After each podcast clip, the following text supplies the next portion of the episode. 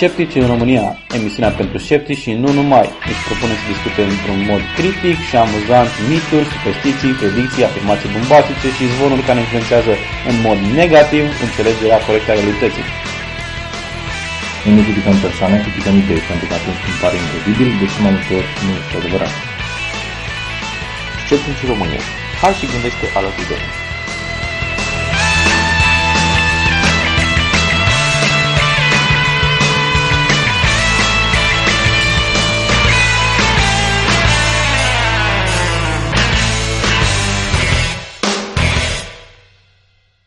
Salut, suntem sceptici în România și ne ascultați din nou, pe mine Edi. Andrei. Și Ovidiu. Și de ce ne ascultați? Ne ascultați pentru că între timp, al, al treilea război mondial s-a, s-a amânat, Baba Vanga Și-a retras grupele. Nu, Baba Vanga a greșit, da. Așa. A, fi greșit luna, anul. Ziua. Cu Cam. totul. A, bun. Și? Chiar a greșit chiar războiul. E, bine, acum, apropo de război, în uh, episodul 1, când am vorbit despre chestia asta, cu Baba Vanga, am Îți- făcut o mică greșeală. Am spus uh, Fat Boy, când vorbeam despre... Uh, Probabil te gândeai la Fatboy Slim. da, ideea era că cele două bombe erau, uh, de fapt, uh, Fat Man și Little, Little Boy. Da. Acum, na, Little, Little Boy a fost uh, detonat peste Hiroshima în 6 august 1945 și Fat Man a fost uh, detonat peste Nagasaki pe 9 august 1945. Na, dar știm că nu a fost nicio apocalipsă astăzi, n-a fost ieri, n-a fost nici pe 11 noiembrie, N-a dar început să încă. vedem uh, ce se mai întâmplă cu alți apocaliptici în afară de Baba Vanga. Oricum, Baba Vanga mai are, mai are încă două greșeli. E, încă, încă creditul ei este... Că poate să fie terfelit și încă, mai încă rău. poate să fie terfelit și mai rău. Deci e, e ok. Oricine poate să greșească. Da. Între timp unii sunt mai precauți, nu? Niște apocaliptici care, Da. de exemplu, Carmen Hara, nu? Se retrage din uh, predicțiile ei despre sfârșitul lumii în 2012. Nu știu sigur dacă ea a prezis vreodată că e sfârșitul lumii A, în toți au 2012. suit în, Toți au vagon- în, prezis în chestia vagonul ăsta. Așa. uh, Carmen Hara a declarat că în uh, lumea se va schimba începând cu 2011, anul cu tremururi politice și monetare. Bursa va fi când sus, când jos. Ca așa cum e bursa de obicei. Când sus, când jos. Totul pare acum calm, dar e calmul dinaintea furtunii. Nu vor fi vășări de, de sânge atât de mari cum ne așteptăm. Nu știu exact la ce se așteaptă ea, Vor dar fi și mai, și mai zi, sau cum? noi nu ne aștept, eu nu mă aștept sincer la ma- mare lucru. Uh, apoi, forțele răului nu mai au putere. Trebuie să încetăm să mai credem tot felul de predicții negative. Acestea s-au încheiat. Nu mai există nici în Biblie, nici la Nostradamus, nici în calendarul Maya. Nu începe niciun război mondial cu bombe, nu se inversează polii, nu vor exista epidemii. Vor fi doar cu tremure, uragane, erupții vulcanice, dar pe acestea le cunoaștem deja. Vor cădea președinți în toată lumea. Adică Se împiedică și cad pe jos Da, acum. vor cădea președinții. Toți, din- toți în același timp vor cădea. Poate să duc la vreo, Da, da. vreo Adică o conferință. să avem vreo... un, nu, nu, aș fi o predicția. O să avem un ciclu electoral mai nou. Imposibil. Extraordinar. Fantastic. Uh, No. Ceea ce mi se pare uimitor este că astea sunt predicții negative. Nu or să se întâmple asta, nu se va întâmpla asta, nu or să nu știu ce. Pot să fac și eu o predicție? Da. Nu, o Nu să ne- mor azi. Ai grijă de ce spui. nu, hai să, să luăm astea. Um, probabil că râul Amazon nu va seca astăzi. Bună predicție, eu cred că o să se Exact, împlinească. așa. Sau, Eu cred că nu o să se sau- împlinească. Sau, cu- sau în următor. Pot să, Da, pot să zic și eu cu certitudine destul de mare. Da, ce e mai interesant că mă las uh, între predicțiile sau non-predicțiile Da. lui Carmen Haraț, cea mai interesantă zice că se naște o nouă religie care va integra toate religiile anterioare care au disecat omenirea în musulmani, creștini, evrei, bla bla bla. Religii existente sunt folosite ca instrumente de teroare, ne-au spălat creierul înlocuind, înlocuind de uh, ideea că suntem diferiți.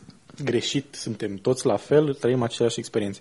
Foarte interesant că seamănă cu ideile pe care le promovează secular-umaniștii. da. A, oricum, a uni toate religiile într-o singură religie este, Imposibil. este imposibil, da. Pur și simplu. nu ai cum să împaci contradicțiile între religii. Ok, cam atât am Dar avut de... pe, vorbind despre, despre vrăjitoare și uh, prezicătoare și alte așa, avem și niște vrăjitoare care și ele încearcă să prezică una alta și care acum uh, au devenit au devenit deja, nu? Au devenit... Uh, Nu este un proiect, este, Este- e încă un proiect de lege. Nu, Am- a, mai e a încă- trecut de Camera am- Deputaților a și trecut urmează de să fie, o parte, da. să fie prezentat în Senat. Probabil că o să Așa. pice în Senat. Da, e, practic se încearcă legalizarea extorcheriei. Uh, da, din câte știu, legea prezu- presupune că poți acționa în judecată un prezicător dacă ceea ce ți-a prezis nu s-a și împlinit. Da, deci da, este da, un fel de da. quality control. eu, eu, eu, în principiu, când am citit știrea, eram pozitiv în sensul că au zis, ok, au zis că dacă cumva îți prezice vrăjitoarea că o să întoarcă iubitul sau de asta îți dă, dai acolo și nu se întoarce în trei luni sau cât să date termen, poți să o dai în judecată. Pe Dar- iubită? Nu, pe vrăjitoare. Și pe iubite și pe vrăjitoare. Dă-l și pe el, ce contează. Și, uh, Cine prins? Și uh, asta cumva sună bine, pentru că vrăjitoarele nu ezită să facă tot felul de afirmații bombastice, gen uh, cură, curăț argintul viu și dezleg cununii și lucruri de genul ăsta. Dar problema este dacă te duci să demonstrezi că nu ți-a dezlegat cununile, cum o faci? Ia, ia-ți la bani că îți dezleagă cununile și tu te dă- dai în jocată pentru că nu, ți- nu ți-a dezlegat cununile. Cum faci asta? Nu, Cum pur și demonstrezi? simplu introduce, uh, poți să te rateze foarte ușor cu introducerea clauzei de credință. Dacă crezi cu adevărat în Dumnezeu, toate lucrurile ți se vor îndeplini. Ia. Deci nu s-au îndeplinit? Oh, well. N-ai de- Nu avem un credințometer. Da. Da, interesant că tot în proiectul ăsta um, sunt inclus și astrologii care e, într-o oarecare măsură erau legalizați, dar erau legalizați, dacă mi-aduc bine aminte, ca prezentatori de horoscoape și chestii de Adică genul nu, ăsta. nu sunt, uh, nu, adică nu, nu sunt legalizați sau scoși în afară legii, ci pur și simplu sunt reglementați. În momentul ăsta trebuie să se înregistreze, trebuie să, să se înregistreze cu o organizație, Organizație. liberală de, da, de profil. Organizația astrologilor Da, și, da. și la fel și vrăjitoarele, nu? Da, la fel și vrăjitoarele. Da, Trebuie foarte- să- Am un, eu vreau, să, înre- vreau să fac eu asociația Asociația Mama Omida. Și toată lumea se asociază. Da, și așa ți Cartelul Mama cum ar Omida. zice, da, drept de liberă practică, așa ți drept de practică. Deci trebuie să fii certificat de organizație profesională. Da, trebuie să faci niște studii. Da. Și apropo de studii, uh, putem să vorbim, o să vorbim astăzi și despre expansiunea manifestărilor religioase în sistemul universitar. Uh, Dar înainte de asta o să vreau să fac niște completări legate de ce ați spus în episodul trecut când uh, n-am fost prezent. Um, Vreau să te trag un pic de ureche, Ovidiu, că ai spus că banii se duc în fondul profesorilor. Uh, în momentul în care s-a discutat despre fondurile care se duc acolo, e o, o simplificare grosolană, pentru că de cele mai multe ori sunt uh, mânării care se întâmplă cu directori, cu oameni cu funcție sau chestii de genul ăsta. Uh, La un moment dat cineva a spus că o idee de... S-a vorbit despre evaluare și uh, promovabilitatea nu este un criteriu uh, zic eu, corect, obiectiv, pentru că poate să fie fentat. Pur și simplu Da, da, promovezi în mod fals persoane și așa mai departe. Dar cred că mai bine este uh, pentru a stabili calitatea predării, ar putea să fie uh, progresul relativ al elevilor. De exemplu, un elev care la o materie a avut în genere, eu știu, media 5 sau așa ceva în clasele mici și la sfârșit, pe măsură ce avansează spre sfârșitul ciclului în care se află, ajunge la note mai mari, automat e o notă, e o chestie pozitivă în favoarea profesorului. Da, sunt de acord. Nu, nu este singurul criteriu promo- promovabilitatea, dar în condițiile studiilor pe care le citeam, uh, era evident că ceva trebuie schimbat, să zic așa. Da, ok. Hai să vorbim despre expansiunea manifestelor religioase în învățământul uh, superior românesc. Este vorba despre un uh, studiu de la uh, Solidaritatea, Pen- Solidaritatea pentru Libertate de Conștiință. Uh, ce e foarte interesant, a analizat practic, studi- uh, studiul s-a analizat uh, cum uh, se ajunge să se confesionalizeze practic spațiul universitar sub uh, presiunea diverse elemente religioase și una din, uh, unul din factorii cei mai importanți. În această direcție sunt uh, uh, este de fapt a fost uh, organizația studențească ASCOR, Asociația Studenților Ortodoxi din uh, creștini ortodoxi din România, care, uh, deși numele ar putea să indice că ar, este un fel de organizație studențească să zicem, A fără stu- afiliare, a studenților. a studenților, de fapt este de facto și de jure subordonată Bisericii Ortodoxe Române. Și lucrul ăsta um, practic este foarte înșelător, pentru că de fiecare dată când respectiva organizație s-a dus cu diverse cereri la uh, secretariatul universităților, la conducerea universităților, nu au precizat acest lucru. Uh, practic, ei au reprezentat interesele Bisericii Ortodoxe Române în universități. A, asta este problema. Asta da. este problema, că nu reprezintă studenții și interesele studenților, c- ci î- împing agenda uh, Bisericii Ortodoxe. Da.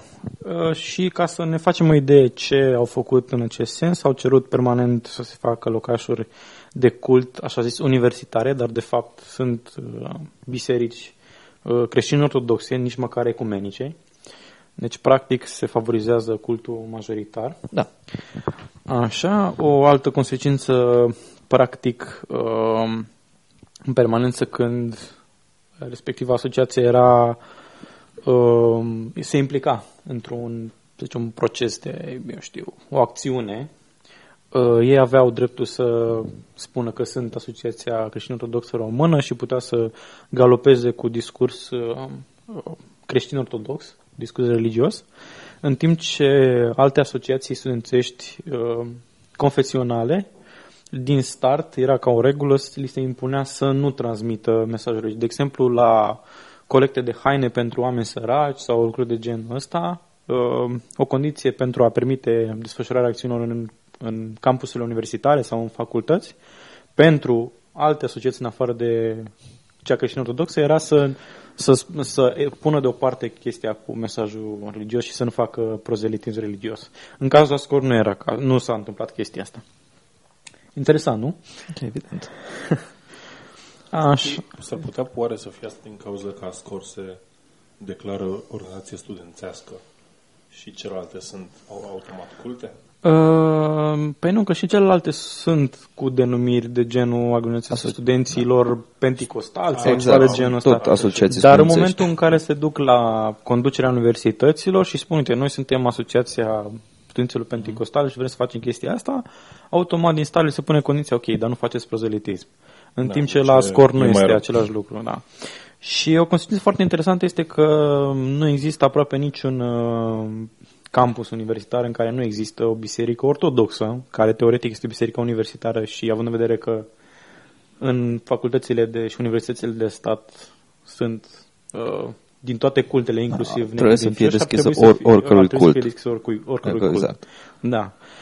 Um, și iar un fenomen interesant este că, deși în anumite cazuri, uh, dacă nu mă înșel, cred că în Iași era vorba, nu am acum textul în față, dar cred că în Iași era vorba, vreau să facă o biserică, așa zis, universitară. Era tot, era tot ortodoxă, în condițiile în care, în apropierea campusului, la 200 de metri, 250 de metri, era o biserică ce era folosită în mod curent de studenți pentru rugăciune și așa mai departe. Deci, practic, numai pentru a infesta spațiul universitar și a arăta un fel de dominație. probabil să fugi în, între pauze 200 de metri e mai dificil decât să mergi 10 metri.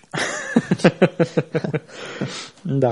Um, Prin alte manifestări, asta ca să trecem peste Ascor, uh, alte manifestări și felul în care se face confesionalizarea, um, a fost foarte interesant că după anii 90, de fapt după 89, în condițiile în care înainte de 89 facultățile cu profil teologic erau dependente strict numai de biserică, um, în, în uh, anii 90 s-a făcut, s-a făcut foarte multe presiuni pentru ca facultățile să fie incluse în învățământul superior de stat.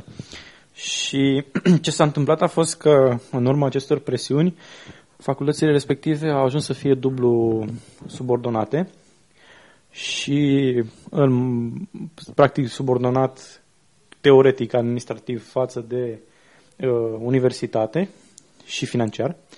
uh, dar din punct de vedere confesional și al materialelor predate plus uh, neoficial, selectarea cadrelor didactice și așa mai departe, erau față de biserică. Uh, acest, acest tip de organizare a avut uh, un dublu efect. În genere, persoane care erau în, alți, uh, în alte figuri în ierarhia bisericească au ajuns să fie decane facultăților respective sau rector sau asemenea poziții foarte importante, în condițiile în care legea învățământului spune foarte clar că ar trebui să ai studii superioare, lucru care pentru mulți dintre acești, aceste înalte feste bisericești nu este cazul. Deci... Au, au vocație superioară. Da. Au, au primit licența din... Uh, de la Dumnezeu direct. Sau?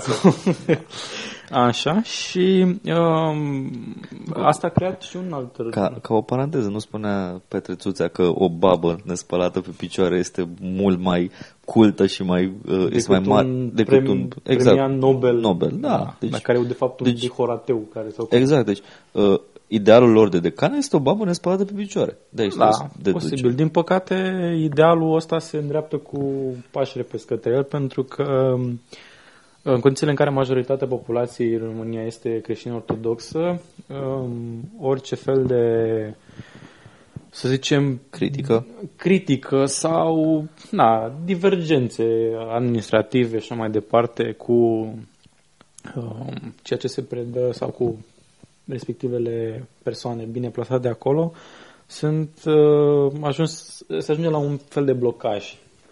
Și, practic, universitatea ajunge să fie subordonată de facto, nu de jure, de facto numai, uh, bisericii. Un alt efect a fost că, uh, deși în alte părți, prin alte țări civilizate, că, na, am mai spus, România nu pot să o consider chiar civilizată, eu personal nu o consider. Să, să vedem care e modelul iranian. da. Um, ce vreau să spun, că în timp ce în alte țări există studiu academic al religiei, la noi nu există decât uh, studiu de tip confesional. Și mai mult de asta, uh, prezența uh, facultăților de teologie în universități, practic, a dus la falsa idee că dacă ar exista un studiu academic al uh, religiei, ar trebui să fie în interiorul facultăților de teologie. Iar facultățile de teologie de stat nu sunt interesate de așa ceva. Există și facultăți private de teologie asociate în genere diferitelor culte. Uh, și ce este foarte interesant că cultul ortodox este singurul cult care nu are nicio facultate privată. Toate, toate facultățile de teologie uh, ortodoxe sunt în universitățile de stat și primesc finanțare de la stat. Este normal. Da. Și, Oricum, este da. o instituție privată în sine, Biserica Ortodoxă. Da, și uh, practic lucrul ăsta a dus la o, o o subordonare a organismelor de stat în fața uh, unei, unei entități private. Uh, și ce e și mai periculos este că a avut o influență asupra uh, studiilor uh, asociate facultăților de uh, sociologie, studii so- sociologice și Um, pentru că în unele din uh, specializările pe care le oferă facultățile de teologie sunt cele duble, un model atipic uh, în România, în condițiile în care, odată cu introducerea în 2005 a modelului Bolonia, um, specializările duble au cam dispărut. Da, ar fi, trebuit, ar fi trebuit să dispară cel puțin. Da, că... și la, și la facultatea de teologie au dispărut temporar, dar cu timpul au reintrodus materie și practic este o afacere foarte bună să duci la... Cel de profesor de limba română și preot este poate fi și profesor de limba română pentru că studiază și au diplomă da. de limba română. Uh, pot să lucreze și ca um, consilier social pentru că au da. diplomă în ajutor social. Da, sunt uh, cea mai frecventă și cea mai comună specializare, dublă specializare la teologie este teologie și uh, consiliere socială sau ceva de genul ăsta. Asistență socială. Asistență socială, socială da, da, așa. Uh, și ce mai interesant este că uh, din moment ce modelul este dublu subordonat și uh, Biserica Ortodoxă are uh, drept de veto asupra ceea ce se predă și se asigură că nu se fac alunecări într-o oarecare măsură este justificat să nu se facă alunecări de la doctrină, uh, se ajunge în situația în care s-a ajuns în situația în care profesori de uh, legat de asistență socială sau uh, specializarea secundară să dispară din ce în ce mai mulți, în timp ce programul la teologie și a doua specializare este confesionalizată. Și se ajunge în situația paradoxală în care indirect, prin profesorii care sunt produși de facultatea de teologie, să se ajungă să fie angajați în facultățile uh, de sociologie și alte și din specializarea a doua și se confesionalizează și acele facultăți da, și în mod facultăți. indirect. Da, e o chestie foarte periculoasă din, uh, din acest punct de vedere. Eu am o gând așa. Um, în principiu nu e nimic în neregulă dacă preoții au și specializare de, sau mă rog, au și competență, să zic așa, în asistență socială, gândindu-ne că teoretic biserica ar trebui să acorde asistență socială prin misiunea ei în sine. Da. Um, și poate că asta explică într-un fel și insistența, nu zic că e bine, da? Explică într-un fel și insistența președintelui în parteneriate sociale cu Biserica Ortodoxă Română. Când ai atâția dublu specializați în asistență socială și teologie, deja ai, uh, ai cu ce să lucrezi, ai mână de lucru, să zic așa. De obicei, când au de parteneriat între biserică și stat, înseamnă statul dă mai mulți bani bisericii. Uh, cam da. acolo se rezumă da, tot. normal, evident. și aveam, aveam o anecdotă personală, să zic așa. Uh, uh, îmi spunea cineva că Biserica Ortodoxă nu este, nu se laudă cu ceea ce face pentru oameni N-ar de ce să se laude, că după aia o descoperă lumea. Este, nu, este invizibil, nu te poți Nu, lăuda nu. cu ceva invizibil. Nu că- Sau poți. Nu, nu se laudă, pentru că nu e ca ăștia care se duc la televizor și declară repede că am făcut aia și am făcut alte, ci ei sunt, cum, cum spunea Isus, să faci fără să te lauzi, pentru Dar că așa e nu bine. uită să menționeze marele lor operă socială. Nu uită să menționez în comunicate de presă și, ca să fim foarte Care sinceri, chiar, care este opera socială? Cred că, cred că asta dispariția, era întrebarea, dispariția dar care- profesorilor la ce? uh, de, de, De sociologie, sociologie este, face parte din opera lor socială. Cred, poate la asta se referă, da. Da. da. Uh, Oricum, faptul că au calificare în științe, în uh, asistență socială, m, ar trebui să aibă competențe de asistență socială, nu și o calificare. Da, Este bine, ok nu, că se nu, zic, predă. nu zic că e bine să aibă dublă specializare, Da. zic doar că cumva uh, nu este complet ridicol ca un preot să știe Să ce știe. e asistență Da, socială. dar există și Este duble bine să- specializări care nu au niciun sens. De exemplu, teologie, istorie. Asta chiar n-are nicio legătură. Care, am- mai ales având în vedere faptul că Este- nu este studiu academic al religiei, nu are sens. Este istorie cu steluță falsificată. Da. Studiu istorie falsificată. Nimeni nu citește literele mici. Da, da, da, și nici ce scrie după steluță. Uh, Da, ca să încheiem cu acest capitol, acest calup al emisiunii, uh, o să citesc o, o parte din concluzii și recomandările studiului. Um, Spune foarte interesant, zice, campurile universitare și căminele studențești beneficiază deseori de serviciile unei biserici universitare, pus între ghilimele, practic întotdeauna de confesiune ortodoxă, și, la nivel simbolic, alianța stat-universitate-biserică se manifestă într-un mod familiar. Slujbe de început de an în universitate, oficiate de înalți ierarhi, aproape întotdeauna ortodoxi, festivități de absolvire în care studenții sunt binecuvântați de suboare de preoți, sfințiți, sfințiri de bi- biblioteci și clădiri academice și așa mai departe. Um, o, iar dintre... Bine, sunt, concluziile sunt mult mai cuprinzătoare. Cei interesați poate să se uite pe, o să uite pe document, o să facem un link la uh, studiul cu pricina. Uh, și între recomandări am să citesc câteva puncte. Una dintre ele este fiecare universitate din România, publică sau privată, trebuie să aibă un document ușor accesibil publicului care să detalieze în mod explicit politicile universitare față de manifestările religioase de orice tip care au loc în interiorul campuselor academice. Un astfel de cod privind activitățile religioase în spațiu universitar va cuprinde cel puțin o declarație a principiilor care guvernează activitățile religioase în campus pentru protejarea libertății de conștiință și non-discriminare, reguli privind desfășurarea acestor activități, a conferințelor, proiectelor și așa mai departe, astfel încât să respecte principiile menționate anterior, reguli de colaborări dintre universități și asociațiile studențești cu afiliere religioasă uh, și proceduri uh, de contestare și organisme de judecare a cazurilor de conflict apărute în urma manifestărilor și activităților religioase derulate în spațiu academic, de exemplu, prin Comisia de Etică a Universității. O altă recomandare ar fi ca instituțiile de publice de învățământ superior să elimine din spațiul universitar orice simboluri religioase sau confesionale care încalcă în mod inerent libertatea de conștiință a unei părți a membrilor comunităților academice. De exemplu, dacă, eu știu, ai o cruce sau ai o semilună sau ceva, nu e în regulă pentru că practic se încalcă neutralitatea și asta e un lucru pe care foarte multe persoane religioase nu înțeleg. În momentul în care elimini simbolul de acolo, practic asigur neutralitatea față de toate culte. Da, ce este rău cu o cruce? Da. Ce este rău cu o icoană? Păi uite, de exemplu, neoprotestanții... Lăsați icoanele copiilor, lăsați icoanele copiilor. Ăștia sunt peste, peste 19 ani. Tot, se co- numesc. tot copii sunt. Da. Sunt copiii noștri ai Și tuturor. Copilul Copiii lui mama lor.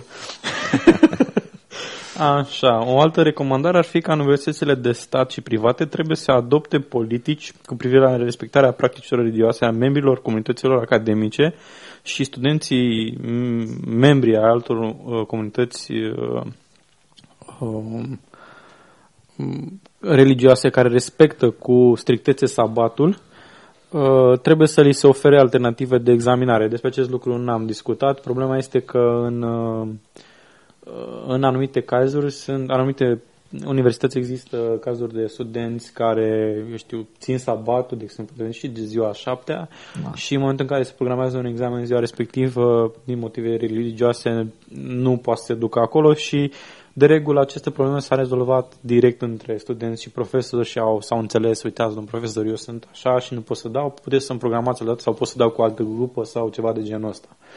Uh, Și spun ca o recomandare ar fi bine ca aceste cazuri să fie stipulate.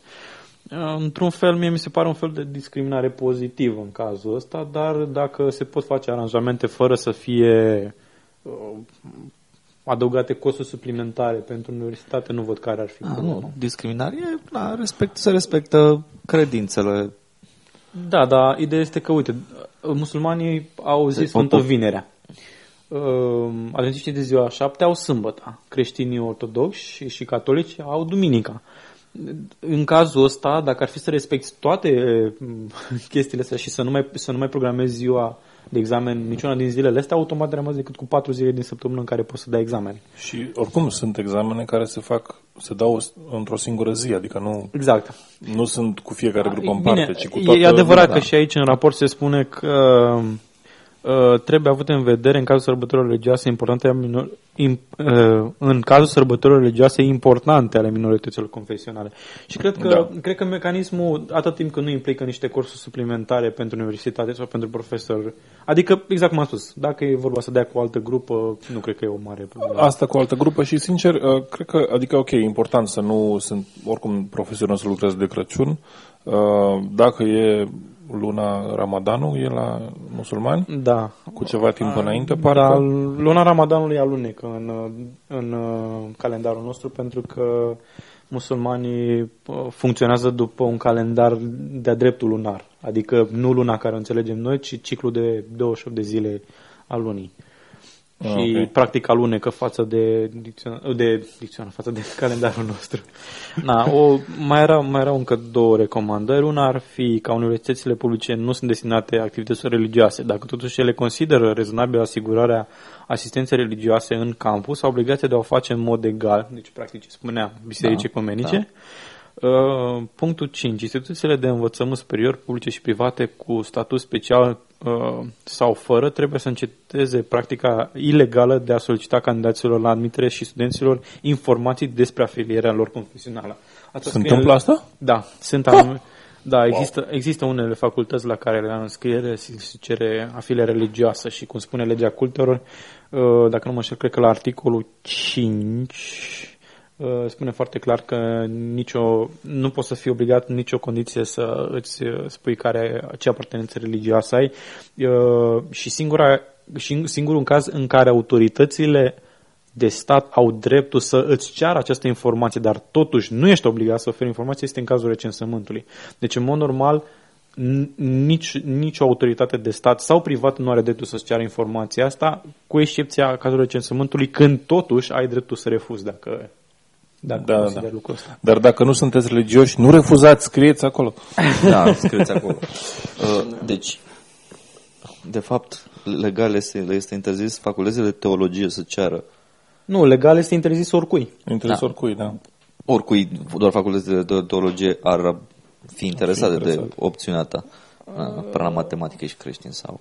Uh, Da, nu, n- uh, am citit raportul în urmă cu mai mult timp și nu mi-aduc aminte care era contextul în care se cerea chestia asta, dar cred că erau și alte facultăți în afară de cea... Pur Poate și și- simplu poate pe și- formularul de înscriere sau ceva de genul ăsta. era Poate și trecut. cele ale altor culte. Sau poate chiar a rămas vreo chestie fixistă din Da, e timpul posibil să fi comunismului. rămas, nu, să fi rămas din, nu, că în vremea comunismului nu cred că se bătea monede pe chestia, cred că a rămas înainte Nu de mă gândesc legea să fiu cultelor din 2006. Da, Da, și posibil. mai sunt niște uh, mai sunt niște recomandări în privința organizării studiilor teologice. În principal, ideea este să, să se să apară studiu academic uh, și cam atâta. Nu are sens să mai insist pe subiect, deja a devenit prea lung. Încă un lucru. Dacă sunteți studenți, nereligioși, sceptici, ceva de genul ăsta, adunați-vă, faceți organizație studențească și luptați-vă cu ascorul până la... da, măcar, Ieșirea din măcar facultate. depuneți o, o, o plângere formală dacă Sau o se plângere sizați formală, da. Um, că se ui, devin prea... Cred că ceea ce este nevoie în afară de nu neapărat luptă direct împotriva scolului, cred că la noi în România ar fi nevoie și de niște um, asociații ale studenților care să încerce să um, facă presiuni pentru ca universitățile să fie neutre față de culte. Da, stu- Pentru student. că pericolul, pericolul este pentru toți cei care nu sunt majoritari. Deci pentru oricine nu este ortodox, chiar și pentru ortodox există ri- riscul, pentru că se poate ajunge la radicalizare. Exact. Și uh, totuși ce apare acolo în, în articol nu sunt, nu sunt chestiuni uh, încălcări, mă rog, sunt încălcări, dar nu sunt atât de grave cum, cum întâlneam în, uh, în America unde cineva vrea să uh, un, un profesor sau un, un decan vrea să ridice pe toată lumea să cânte slavă lui Isus.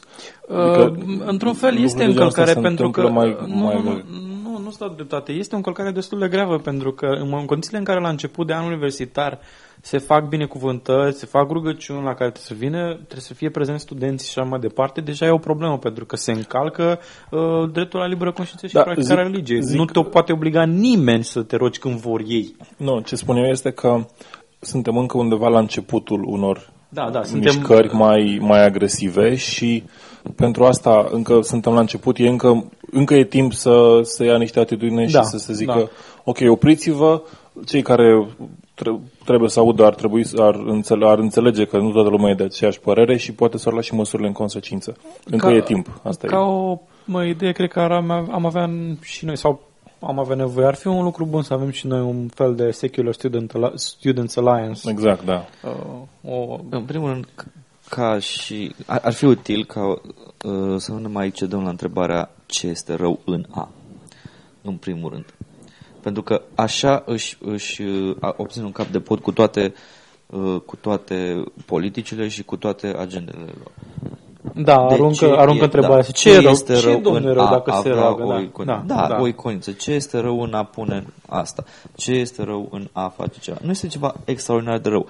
În a face acel lucru. Da, este și- un lucru ilegal. Da, este și- un lucru care Încalcă încalcă, neutralitatea. Nu este neapărat rău. Nu ardem pe E, nimeni. e cu imaginea asta. aceea... Încă n-ar de Încă da. da Încă nu, n-ar nu, pe nimeni. nu ardeți pe nimeni și nu faci ceva monstruos. Dar este ilegal. Trebuie să fie în Ok, apărare. hai să, hai să terminăm cu educația sau să trecem la alt tip de educație. Trecem la alt tip de educație. De fapt, lipsa unui tip de educație cu care du- aduce duce la Niște consecințe dezastroase. consecințe dezastroase. Da? Lipsa educației sexuale în școli. Ce? Ce? Ce? Ce? Azi sexuale. Ah, sex. Uale.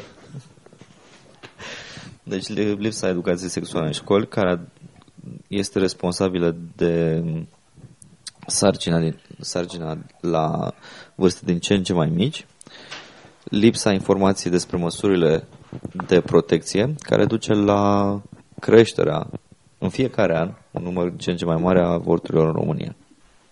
Și suntem uh, pe locul întâi În Europa. în Europa, da. Mai avem mult și... Nu la numărul de avorturi, ci ca numărul de avorturi raportate de la populație. A, aia vreau să spun. Da, că da. Cred că la numărul de avorturi suntem, pe, locul, numărul 2. Pe locul 3. Pe locul Doi? 3, În da. Europa. Pe locul Trei. 1 este Marea Britanie, pe locul 2 Franța și pe locul 3 România. Companie selectă până la urmă. Um, Marea Britanie are populație de 60 de milioane, dacă nu mă înșel, nu? Baby killers.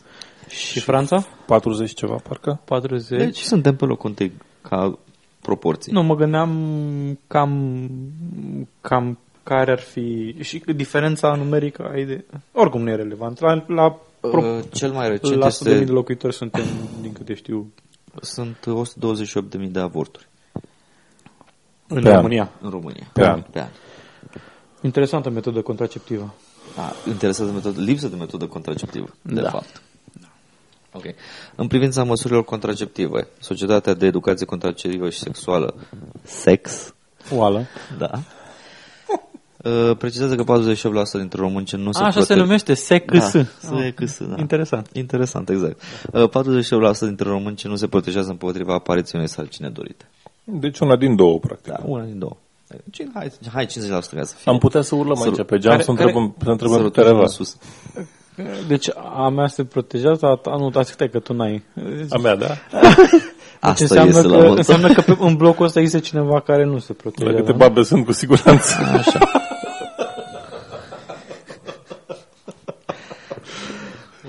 Ah, ok, deci... 34% folosesc regulat metode contraceptive moderne, iar 24% continuă să folosească metode tradiționale. Metode tradiționale, Tradiționale de exemplu, fiind coitus interruptus. coitus interruptus fără spălături vaginale și Oare nu înseamnă și uh, țopăitul și învârtitul într-un picior sau ceva în genul ăsta? Sigur era o metodă și asta. S-ar Aruncatul putea să pisicii fie. peste gard sau lucruri de genul ăsta. Aruncat-o pe și peste gard, cred că e o expresie. Sigur e ceva. No, deci în aceste metode intră metoda calendarului, coitus interruptus, spălături vaginale. Ok. Acolo este că spălăturile vaginale, din câte știu, cu ceva mm, acid, e destul de eficient. Acid de baterie. Nu, nu, nu, de exemplu ceva... nu știu, parcă acid sau bazic. Nu, cred că bazic totuși. e o- Baza pentru că mediul da, da, este da, da, acid e acolo. acid. Trebuie ceva bazic. De exemplu, mi se pare că... Cred că există și niște substanțe pentru igiena vaginală care sunt bazice. Uh, spermicidele au rolul ăsta, adică întăresc, cresc aciditatea uh, vaginului și omoară mai eficient, dar din câte știți, spermicidele nu trebuie folosite Moară mici, Singure. mici Da, notători. da, mici notători. Ok, uh, Ah, ok. Continuă. Deci 24% folosesc metodele tradiționale. Doar 14% dintre femei cu un partener stabil folosesc pilula anticoncepțională. Și doar 12% folosesc prezervativul. Da, um, există, de, din câte știu, există ceva organizații non-guvernamentale care, promove, care promovează um, pentru scăderea numărului de avorturi. Problema este că au, din câte știu, o afiliere, afiliere religioasă Afiliere și religioasă, da. și uh, promovează, în schimb, în loc să Nu. promoveze uh, folosirea prezervativului sau alte metode contraceptive, promovează abstinența, Promovează care, abstinența. A, care atunci când faci sex deja s-a dus. Da. Nu, deci pro- pro- promovează abstinența și promovează, au agenda religioasă. Și Nu. ce, ce, ce ironic, am înțeles că au ceva programe pentru finanțarea uh, unor uh, case de copii care se ocupă cu întreținerea copiilor abandonați. Ceea ce e destul, de- destul de ironic pentru, pentru o organizație care promovează pentru... Nu, e, de fapt, Luptă e, pentru- e un lucru împotriva- consistent cu, cu ceea ce fac ei. Adică uh, iau, în cazul în care mamele sunt convinse să nu facă avort și nu vor să aibă copilul, îi, uh, îl predau asociației care îi apoi îngrijesc într-o, într-o, într-un loc special. da, să dar zic din așa. câte, din câte știu eu, partea de susținere a asemenea centre, a unor asemenea centre nu este, Da, nu, nu face susținerea parte, financiară nu este nu, nu ok, face parte într-adevăr. din, uh, uh, să zic, agenda lor uh, de primă mână, cum ar veni. Deci, în primul rând, se interesează făl, naște-l. Să iasă prin Canal. canal. Dacă a ieșit, e ok, după aia, eventual, lasă, nu-l omorâ tu, lasă să-l omoare societatea. A, deci ei nu, nu promovează făl și după aceea dacă nu poți să-l interzi, dă-l nouă. Nu prea, nu. Nu. E, Nu, în- foarte, foarte, de- au ceva acțiuni, dar nu este o chestie, m, deci, ok, m, având în vedere că sunt chestiile astea, punctul 2 de pagina noastră este chestia asta. Ei o fac, dar m, a- galopează foarte mult pe ideea nu Deci- avorturilor. Deci faceți-l, faceți și nu au și un al doilea punct. Hai să vedem ce facem cu el acum. Exact. Da. Da, și până la urmă n-ar fi așa de rău dacă ar, uh, ar uh, spune când merg și fac outreach, cum se spune, să zic, ok, noi avem un, un cămin de copii abandonați de părinți, nu vreți să donați ceva pentru ei, nu știu dacă se întâmplă asta, n-am văzut nicăieri să se întâmple specific asta, mai, Nu, mai au- degrabă au- insistă au, pe... Au pe ceva, asta. au ceva persoane care se ocupă de chestia asta, dar, dar ideea este că, din câte știu pe agenda publică, nu așa ceva. Da, hai să nu ne luăm de anumită organizație. Oricum nu i-am spus numele, cine știe despre cine e vorba, știe despre cine Da. e vorba. Ok. Bun, motivul pentru care româncele folosesc în continuare metodele tradiționale sunt din cauza partenerului, 52%.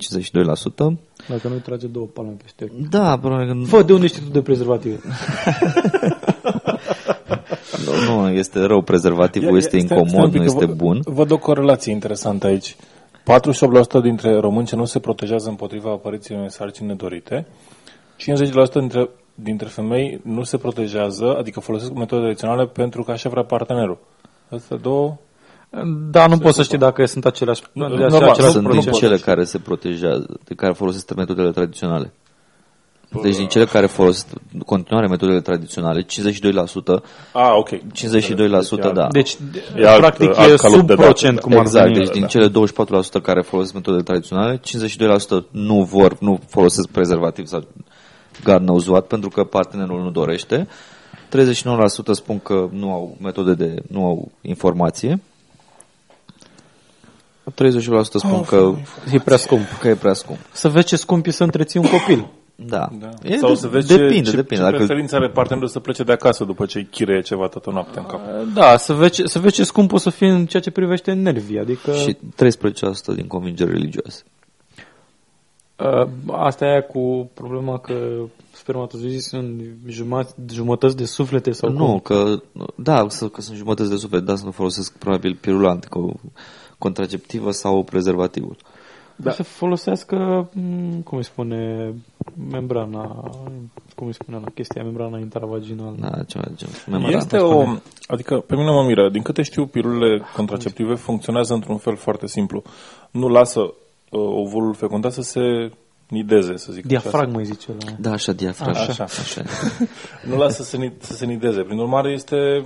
Adică el încearcă hop, hop și după care alunecă și ple- plecă mai departe.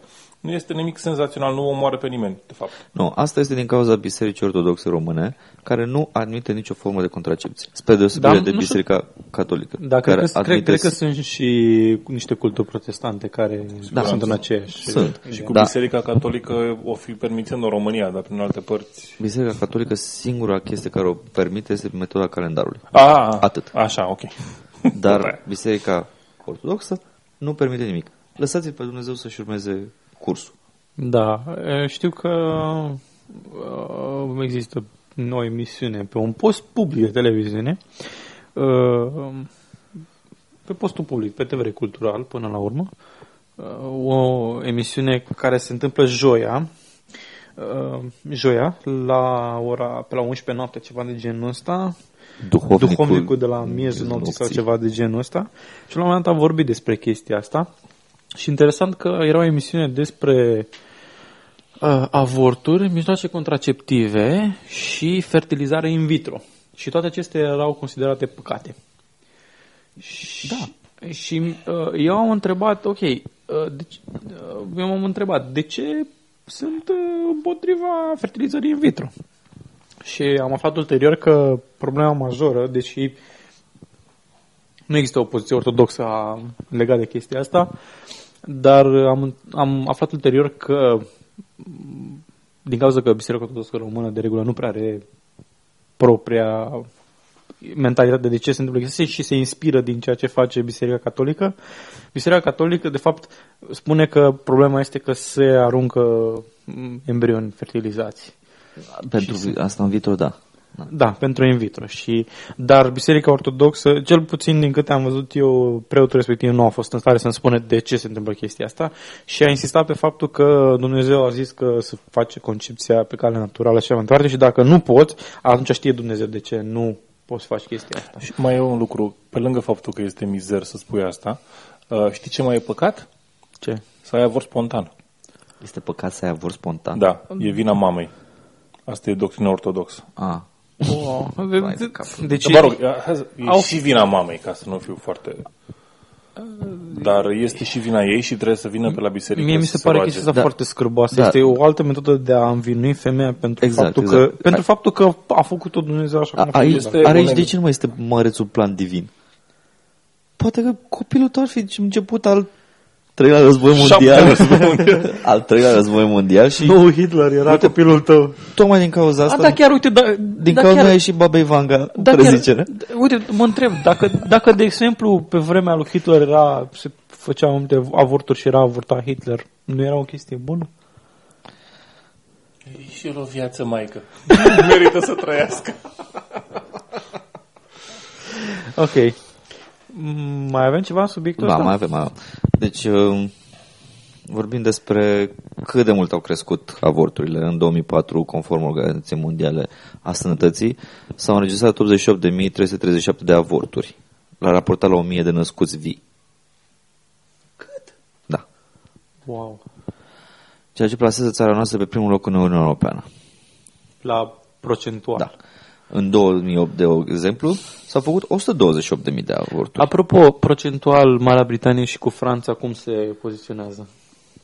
Uh, sunt ceva informații sau... Da, cât de mult au crescut, cât de mult au nu, crescut. Nu neapărat că față de... La număr absolut sunt înaintea noastră ambele. Da. Dar la procentual uh, era ceva informații legate de Suntem cum în primul loc procentual, asta spun. Nu, ei, eu mă întreb. Ah. Franța și cu... Știu că la un moment dat uh, am văzut o emisiune de la francez, cred că era pe France 24 sau așa, în care se spunea de chestia asta și aveau un... Cred că se vorbea de un procent de avorturi care relativ la populație era destul de mic și spuneau că cum să facă să oprească barbarismul ăsta. Cred că ar fi interesant să ne gândim de ce se întâmplă. Ok, la noi nu se fac copii pentru că probabil că cei care, femeile care devin însărcinate nu au cu ce să-i crească sau, sau nu, mă rog, nu Da, vor asta să este aibă cea acel mai- copii. cea În mai- principal. da. Uh, în mod normal, ai spune că în Anglia sau în Franța problemele astea sunt mai mici, considerând că În Beneficiază Anglia, de și exemplu, educație au ajutor, sexuală și, și mai mult de asta. asta au și putere financiară mai mare. Asta și în plus mamele, mamele tinere au și un uh, ajutor financiar Ajutor, de da. la Da, stat, da, diferit de cel pe care îl primim, primesc cele de aici. Chiar în cazul în care sunt mame adolescente. Și mă gândesc că pe lângă greșeli uh, întâmplătoare și așa, uh, este o consecință a nivelului de trai în care, ok, poate ai un copil, doi, dar nu mai vrei încă unul pentru că nu mai simți nevoia să... Da, diferența... Te înhami, să zic așa. Da, diferența... Cred că uh, avorturi de genul ăsta, că nu mai poți sau nu mai vrei, cred că sunt foarte rare. Um, Din câte știu eu, avorturi, avorturile în general și toate legislațiile legate de avorturi în toată Europa uh, pune o limită foarte clară undeva pe la 3 luni de, de sarcină, pentru că după 3 luni se formează creierul. Da, trei și luni. automat uh, um, lucrurile se schimbă automat după ce se formează creierul uh, poate să deja Se încadrează intră- altfel se încadrează juridic altfel sau- juridic și se încadrează altfel juridic pentru că odată ce se formează creierul cel mai probabil uh, începe E să viabil. simtă durere Și și tot, e da. viabil și așa mai departe. Și uh, o altă, un alt lucru care trebuie să avem în vedere că foarte multe avorturi se fac din motive medicale. Pentru că poți să ai niște Da. sarcini care nu sunt uh, cum trebuie, nu sunt uh, nu sunt intrauterine sau uh, sunt cu uh, defecțiuni sau, genetice. sau Da, defecțiuni genetice sau este mm, diagnosticat cu sindrom Down copilul sau Da. ceva de genul ăsta și în cazul Da, ăsta e interesant că nu știm dacă sunt avorturi din cauze medicale sau... În România, cauza principală este cauza economică. Nu-și permis să... Da, nu e ca la noi, da. La noi. Dar, ca la noi la nimeni. Da. Da. Așa. Uh, Ceea ce este îngrijorător este scăderea vârstei a avorturi. 29.000 de adolescente în România devin uh, gravide și 18.000 din acestea ajung să facă avort. 10% din totalul avorturilor din România sunt pe segmentul 15-20 de ani. 10%. Uh, ce e foarte... Suntem pe locul 2 în Europa în privința numărului de nașteri la adolescente. Asta aici la, adole- la Doi ce ține în de bloc. adolescente și de copii care încă sunt în sistem uh, educațional este evident o, o, o- un moment eșuat, o oportunitate eșuată din partea sistemului educațional de a Și de a nu le doar educa corect. îngrijorător că nu pe, pe segmentul ăsta, ci segmentul a fost de 15-20 de ani, segmentul a fost dat și mai jos. Deci vârsta la care tinerii au început să facă avorturi a scăzut simțitor. Ne confruntăm cu adolescente de 12-13 ani care vin și fac avort. Da, asta poate să vină din... Din poate și lipsa un, de uh, informare și de lipsa de... Uh, Mă gândesc dacă pe lângă asta nu este și un fel de presiune socială construită și de media, într-un anumit fel. de a În ce face fel? sex. Nu de a face sex, de a fi uh, matură și sexy și îmbrăcată A, în da, cum și da, e... e- o chestiune, o presiune la care tinerile de 12 ani habar n-au cum să reacționeze, așa că reacționează Da, asta este clar. Dar ar trebui să li se dea metode de uh, contracepție. Ar fi A, trebuit bine, absolut, nu, nu zic să... Dar în condițiile în care avem organizații religioase care spun lucruri de genul uh, Ministerul Educației și-a afirmat recent intenția de a introduce în programa de învățământ pentru anul școlar 2003-2004 cursuri de educație sexuală. Foarte probabil aceste cursuri vor fi copiate după cele predate în țările cu tradiție. Și apoi spune, o scurtă privire asupra roadelor așa numite educații sexuale în școli, așa cum transpare în statistice oficiale, ne va ajuta să ne abordăm această chestiune cu mai multă responsabilitate. Tate. Și mai, mai târziu spune în, uh, în uh, raport, zic, um, Programele predate inițial în ultimii ani de liceu, uh, pre- uh, programele au fost inițial predate în ultimii ani de liceu, dar apoi extinse până la clasele mai mici, ajungând până la grădiniță. Au fost nevoie de 12 ani de indoctrinare sistematică pentru a infecta pe copii și pe adolescenți cu, concept, cu o concepție hedonistă despre viață, uh, Da. da, da, da, da, da. Via- despre viață și pentru a le schimba atitudinea și valorile creștine cu unele neopăgâne, pe scurt pentru a îndoctrina cu umanism ateist. Da. Uh, Deci, uh, doctrina creștină este nu o face. Dacă ai făcut-o, păstrează. Da. Da. Deci, în condițiile în care uh, ăsta este genul de atitudine și Exact. m- mai târziu în acest document uh, apar niște atacuri grosolane și foarte, foarte prost informate legate de uh, organizația Planned Parenthood și statistici și face apel la niște uh, statistici din Statele Unite care, culmea, este cea mai religioasă țară din uh, uh, Top. lumea, lumea G20, dezvoltată, cred că. da?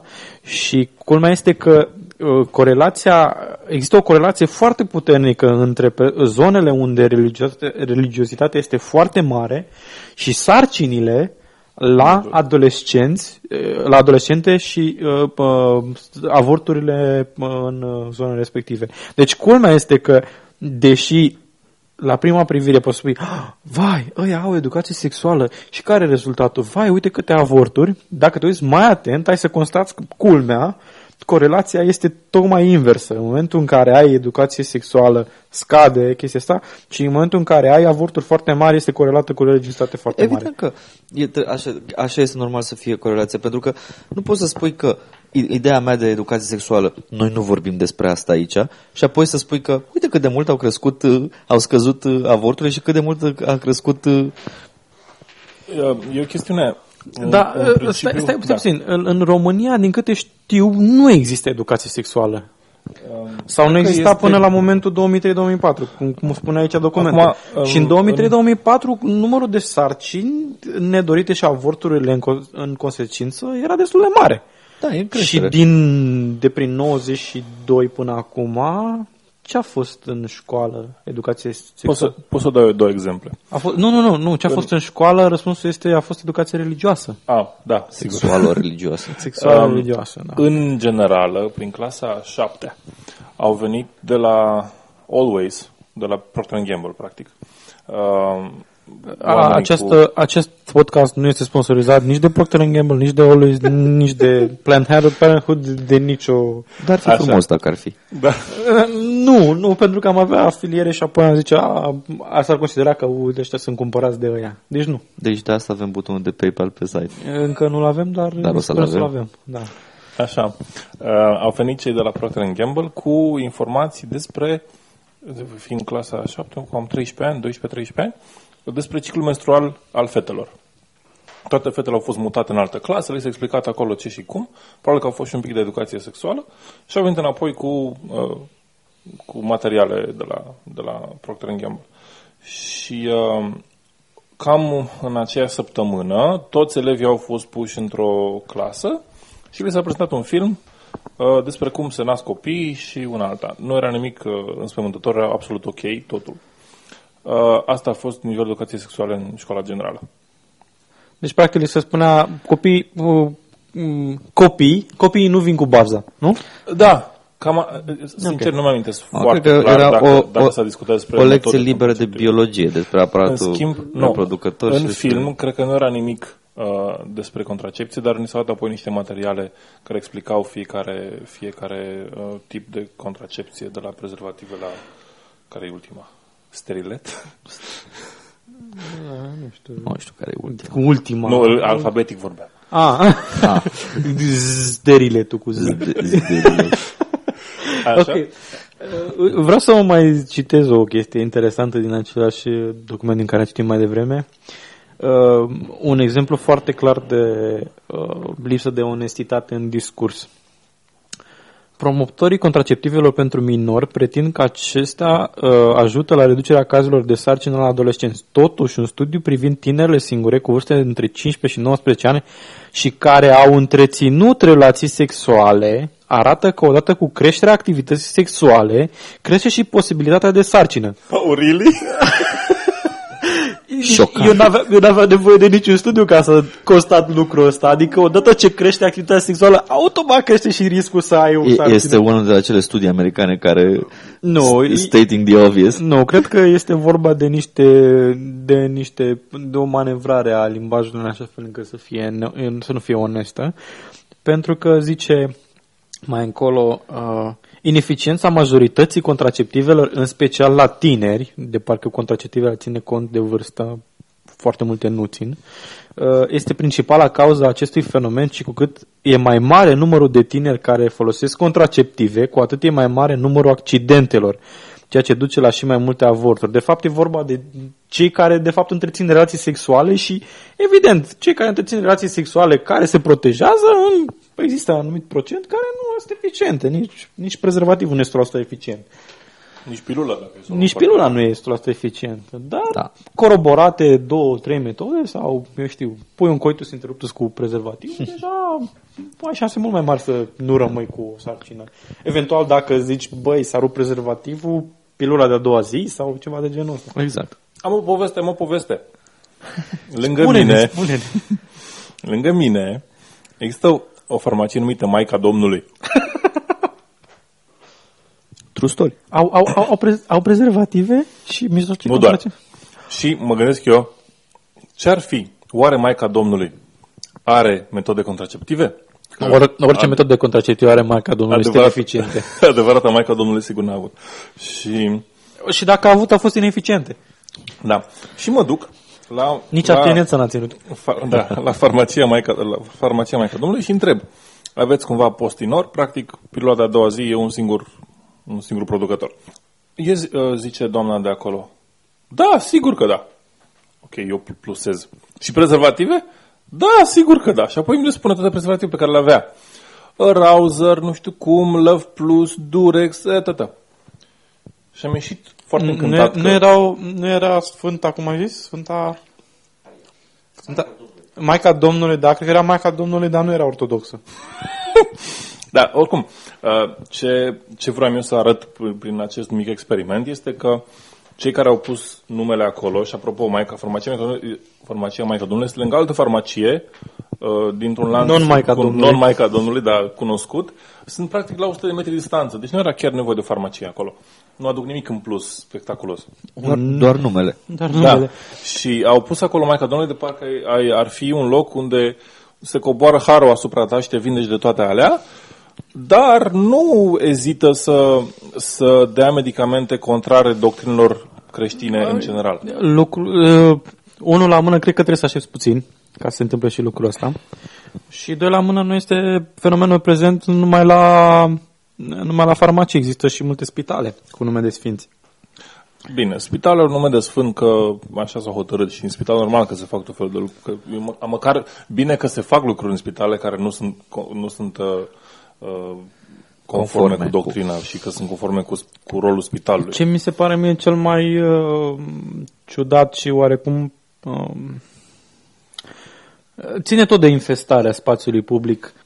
Se întâmplă foarte mult, foarte des ca spitale să aibă în curtea lor biserici și se fac presiuni să există biserici și mai mult de asta, de exemplu la Spitalul Fundeni din București, uh, deși există o biserică, una în fața clădirii, uh, de exemplu la clădirea unde este, cred că, hem, uh, hematologia, cred că, și, hem, uh, cred că și oncologie e tot acolo. Există o biserică în față, la câțiva metri, 30, 40, 50 de metri.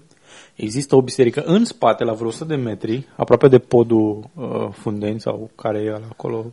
Ok. Așa. Și mai există în interiorul clădirii o măsuță unde este o iconiță, unde arde în permanență o lumânărică și așa mai departe și cu icoană și cu un nenorociri de genul ăsta. Deci spațiul uh, medical este ultra infestat. Invadat, da, da. invadat. Și cred că și în saloane sunt icoane și chestii din Asta este clar că Asta în cazul, ca să fiu puțin sarcastic, uh, dacă cumva operația nu reușește, mai fiind acolo oncologia, uh, zici, îmi pare rău, operația n-a reușit, dar puteți să vă rugați la Dumnezeu de acolo, sau la Dumnezeu de acolo, sau la Dumnezeu din curtea, din curtea spitalului și poate vă ajută. probabil bisericile sunt așa o arie de acoperire în jurul lor. Se, Cum, probabil sunt, că, cum sunt stațiile BTS la GSM?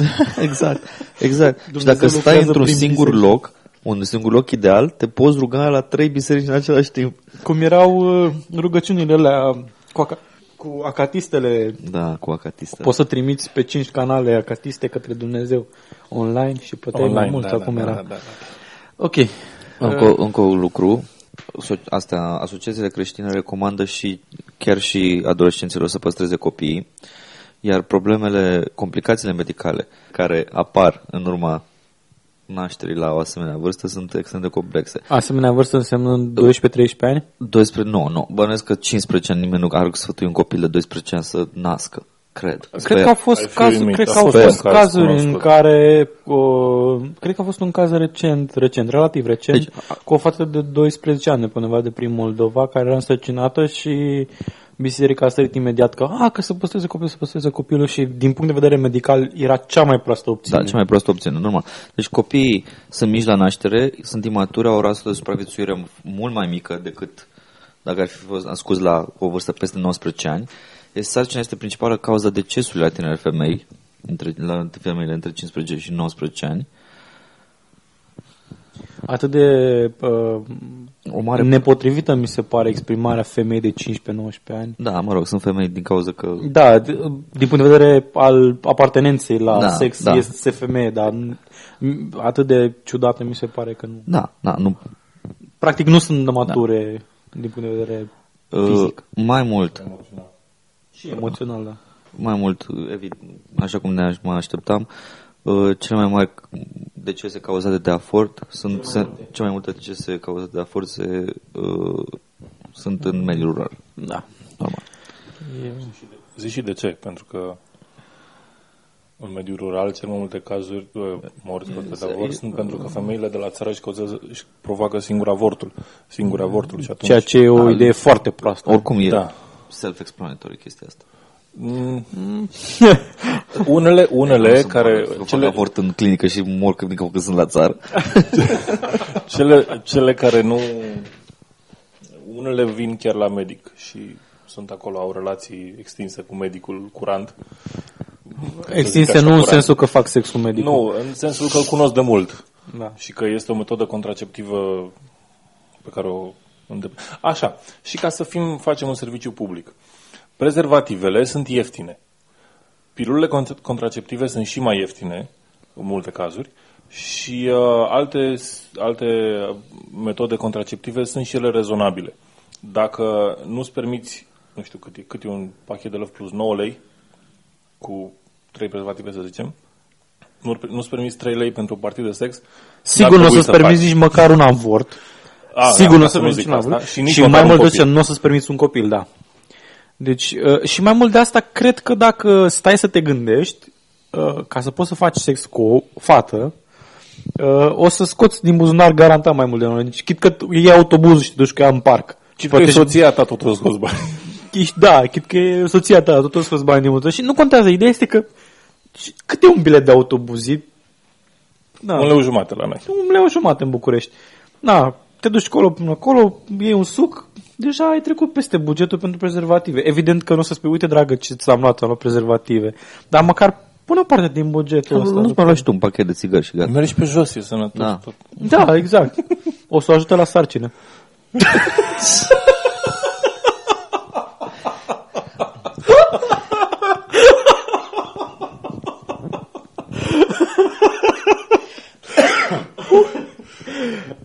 ok. Mai avem de discutat Nu, nu, asta? ca să, ca să încheiem așa, este horror ce se întâmplă. Și știi care este ipocrizia maximă? Este că 70% dintre oameni din români se împotrivesc uh, uh, avortului. Nu sunt de acord cu avortul. Însă apare toată lumea îl face. Oare, oare ăștia 70% sunt bărbați toți? Nu s- Sau ăia 30% sunt toți care fac Nu, avort. 70% n-au cum să fie toți bărbați, pentru că proporția e automat de aproximativ 50-50%. da, Nu, mă gândesc nu, înseamnă că aia aveți 30% opinii mai sunt cei care fac legere. toate avorturile și înseamnă că le fac pe bandă, așa. Hopa, hopa. Da, uh, era o, am o anecdotă, un, un medic care făcea avorturi regulat, um, um, avea, povestea cum uh, în fața clinicii lui în America, unde se protestează în fața clinicilor de, de avort, uh, era o doamnă pe care o vedea în fiecare zi și într-o zi îi apare în cabinet și face, știi, trebuie o problemă, ăsta o rezolvă și uh, apoi face, uh, păi și acum ce faci? Că ți-am făcut un avort, lucru pentru care tu strigi în fața clinicii. Păi da, și ce? Nu o să le spui lor, nu? N-are voie să spună, evident. Și în urmă, a doua zi era în fața clinicii din nou. Deci e și ipocrizia o problemă. Sau o fi fost scump avortul? mai ieftin decât o pancartă? A, nu, mai scump decât o pancartă oricum. Da, cred că și avortul este taxabil, nu? Adică trebuie să trebuie plătești să niște fie, impozite, nu? Da, da, trebuie să fie. Bine, nu E un numai serviciu medic. medical care se plătește pe asigurări în America. presupun. Mă gândeam uh, legat de alte impozite care trebuie plătite și rămân în urmă, de exemplu, Teodosie și Fiscu, m, care au ajuns să aibă o datorie de vreo un milion de euro uh, pentru impozite, din câte știu. Da, și li s-a, li s-a pus sechestru pe palatul Patriarcal. nu, a, Episcopal. episcopal. episcopal. Pardon. Da.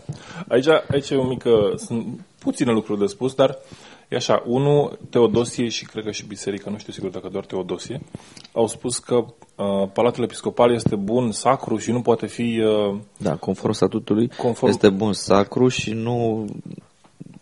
Dacă statul pune, uh, spune sechestru pe el, încarcă separația între stat și biserică, pentru că este declarat...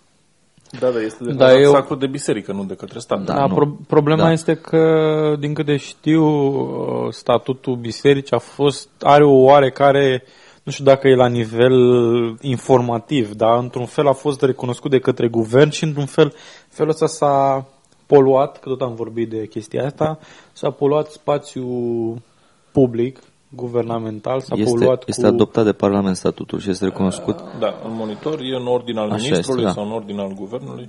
Da, și din punctul de vedere, oarecum, s- un cult este mai egal ca celelalte. Este recunoscut ca lege organică. Dacă nu mă înșel. Și în, în condițiile astea România mai este un stat uh, măcar de jure laic? Nu, e de jure, e teocrație, nu? Este teocrație, pentru În că principiu, nu, nu în- poate decide, nu poate influența procesul legal. Pur și simplu aș... Cum nu? Păi, cum? Influențează procesul legal de sechestru asupra bunurilor pentru că nu se poate datoria. Ăsta este Eu nu sfânt. sunt sigur că, că acel ordin devine lege. Nu, nu, cred, cred că a fost un fel de notă A fost informativă, da, ceva informa- de genul ăsta. adică Nu văd cum, până la urmă, acolo spune Biserica Ortodoxă, spune Biserica Ortodoxă este națională, națională majoritară și uh, încă ceva. Uh, e în primul, ca, primul articol din statut. Și practic ar însemna că e Biserica Națională, adică chiar am fi într-o teo- teocrație practică. De jure. Ar, ceea ce ar, în, in, ceea ce ar în, încălca Constituția până una alta Da. și ar fi automat invalid. Și atunci Da, și intrăm mai într-un conflict. există... Cred că e doar o chestiune de genul la... Ok, guvernul a luat notă de... La notă și se angajează să-l Statul. recunoască, Și să-l poate- respecte. Poate chiar ține de separație, astfel încât să nu cumva în statut să apară ceva care să intervină în afacerea cu statul. Poate de asta Cre- guvernul ia... Mă rog, nu că ar fi citit cineva. Asta Dar- vreau să întreb. Crezi, crezi că cineva și-a pus problema ca să existe separație între biserică și stat în România? Nu, nu, mă, mă gândesc că poate de asta se face ace- e o procedură. Când cultul își declară statutul, trebuie să ajungă pe la guvern ca da, să având vadă în că vedere nu că ele face cine cunoscut știe legal, ce. da, e posibil și asta, da. Posibil să fie asta. da. Tre- Și Trebuie asta neapărat să înseamnă- verificăm lucrul ăsta.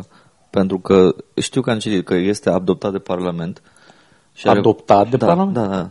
Este adoptat de Parlament. Cred că era ordine. Oricum. Oricum, dacă, dacă există ceva legat în să fie, statut... Să fie o da, erată Da, la dacă- următorul episod pe tema asta. Da, dar dacă există un episod special sau... da, ideea este foarte interesantă pentru că dacă există ceva în statut în care ceva în statut care să precizeze anumite lucruri, să zicem de ordin legal sau care intră în conflict cu diverse lucruri, oarecum se recunoaște calitatea de stat în stat a bisericii, deși teoretic ar trebui ca legea fundamentală, fiind Constituția, orice intră în conflict cu l- cu Constituția sau cu legile țării să fie practic Da, nule. și probabil că se, se aplică în statut, se aplică și acea, acea idee că orice abatere de la regulamentul intern se judecă mai întâi intern. Cu- uh, Da, da am Da. da. zis-o de două ori. Dar se judecă mai întâi în cadrul bisericii și nu... Uh, mă gândesc că poate există, d- dar nu se judecă, nu se trimite respectivul vinovat la, la poliție. Și dacă ar exista așa ceva, ar fi o încălcare a... convenabil. Da, ar fi o încălcare a, a separației statului. De asta mă gândesc că Păi nu, Poate nu, era nu, doar nu, nu, nu, nu, adoptarea nu, nu, nu, nu, nu, nu. Deci statutului. poate să aibă ei orice vor în statut, atâta timp cât nu se... Cât, în momentul în care s-a încălcat legea, poate să aibă ei ce vor acolo. Asta nu înseamnă... Exact. Asta, asta ar însemna... Exact. Și Asta... asta- asta ar însemna că, practic, uh, lu- uh, cazuri cum e cazuri cum sunt preoții pedofili din Biserica Catolică uh, să fie legalizată mușamalizarea. Dacă Bun, ar fi și, și în atunci, adevăr și atunci asta. pentru, că, pentru că statutul nu este valid din punct de vedere legal, pentru că poate să conțină orice și oricum nimeni nu-l citește și poate să conțină chestii care sunt contrare Constituției, uh, înseamnă că sechestru pe palatul episcopal nu era ilegal. Noi suntem biserica satanică, în statutul nostru precizăm că avem dreptul să sacrificăm copii în ritualurile noastre. Și să-i mâncăm. Pentru că sunt Fripți. delicioși. Da, deci chestii de genul ăsta, m, oricât, oricât ar fi de citite sau necitite, automat, Tocmai de asta zic că atunci când se pune sechestru, dacă legea este mai presus de toți, cum zice articolul 16, uh, sau egală, oricum, uh, atunci nu, nu există, biserica nu are cadru special în care să zică Palatul Episcopal este sacru și nu se poate pune sechestru pe el. Se poate pune sechestru pe el că e pe teritoriul statului, That's it, nu ți-ai plătit taxele, ești luat la lucru proprietăți. că nu, nu punem în discuție dacă e un lucru Nu, nu normal discutăm ca politica. statul să fie așa, nu discutăm despre doctrina asta, dacă... Pentru ascultătorii libertarieni. Da, pentru libertarieni sau pentru etatiști sau pentru... Nu contează, nu discutăm despre chestia asta, discutăm starea de fapt în momentul de față. Da. Este important să vedem care este statutul legal al statutului. Statutul legal al statutului. Ah, sorry. Ok. Bun, și hai să, hai să revenim totuși că am uh, divagat destul de mult pe tema statutului bisericii. E- e- Contează pentru că dacă re- statul recunoaște Bine, bine, am înțeles, dar hai să vorbim despre articol, despre Da, ce... please do. Așa, de ce, de ce începusem noi această discuție?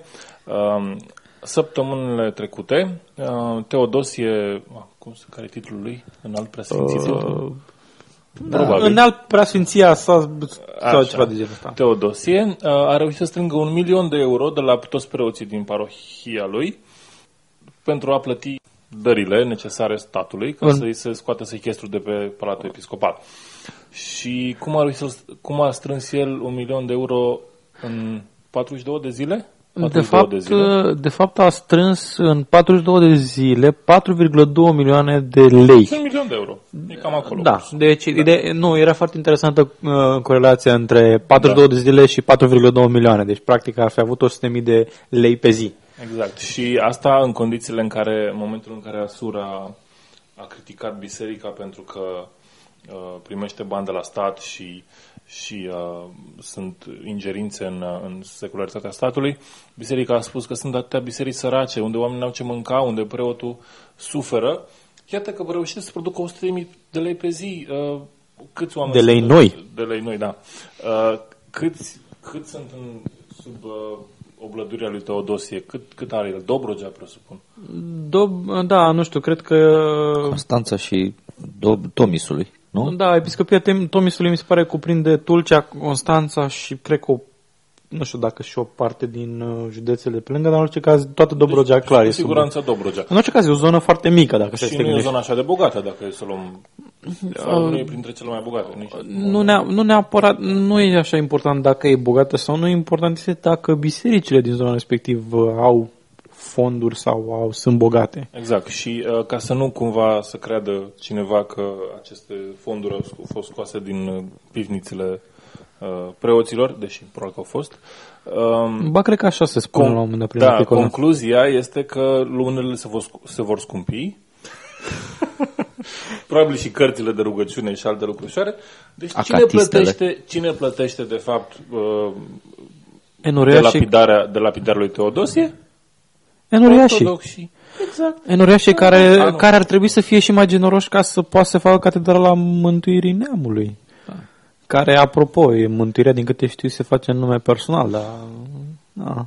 Nu, uh, Cleopa a spus că uh, mântuirea nu se face în număr personal, se face ca neam.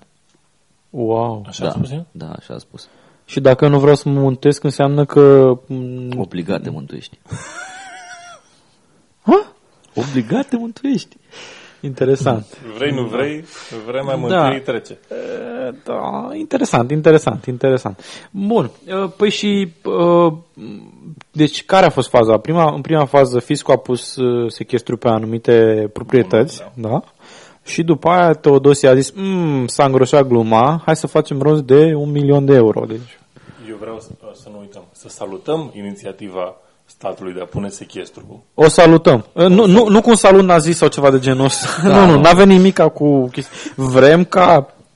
Noi, eu personal, nu știu, Probabil vreți cum- voi, nu știu dacă de voi, dar eu personal aș vrea să văd ca biserica să fie, să aibă, să fie împărțită din punct de vedere fiscal în două părți. Una, uh, toate organizațiile sau toate, uh, să zicem, brațele ei de acțiune uh, socială care au, de exemplu, o, într-adevăr, o operă socială, să aibă un statut juridic separat, ONG. prin, uh, un, da, un statut de tip ONG, în care, care, uh, pe baza dovezilor, documentelor pe care le au pentru ceea ce au făcut, pentru acțiunile pe care le-au făcut, să primească ca orice altă organizație de, ace- de care să zicem, să zicem că au o ramură care se ocupă cu proiect. hrănirea Un săracilor.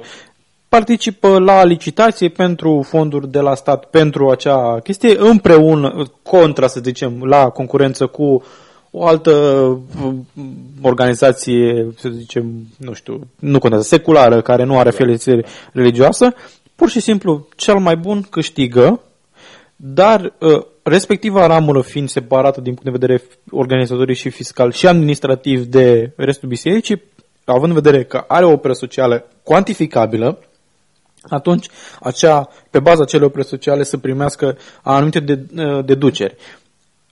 Ramurile care se ocupă de comerț să fie tratate ca entități com- comerciale, ca societăți comerciale, pentru că s-a, uh, s-a ajuns în situații uh, paradoxale Da, în ridicole, care, da. practic, uh, uh, companiile care aparțin de biserică sunt mai egale decât restul și nu plătesc uh, decât impozite dacă trec peste o anumită sumă sau dacă suma respectivă uh, nu este reinvestită în bunuri de cult sau ceva de genul ăsta. Faci comerț, plătești impozit Așa e. comercial. Ai- Faci opere sociale, te încadrezi la ONG-uri cu activitate socială în, după ce ai demonstrat că faci chestia asta și intri în competiție cu toate chestiile celelalte. Nu văd de ce un hotel ar trebui să fie scutit de impozit. Da, exact. Nu Pentru există, că nu există, deținut de nu există niciun biserica raționament. X. Și mai sunt niște lucruri de, de văzut. În urma uh, reportajelor lui Alex Nedea în adevărul, um, am înțeles că au fost amendate uh, niște unități care țineau de biserică, un, una care uh, făcea turism, uh, ei declarându-l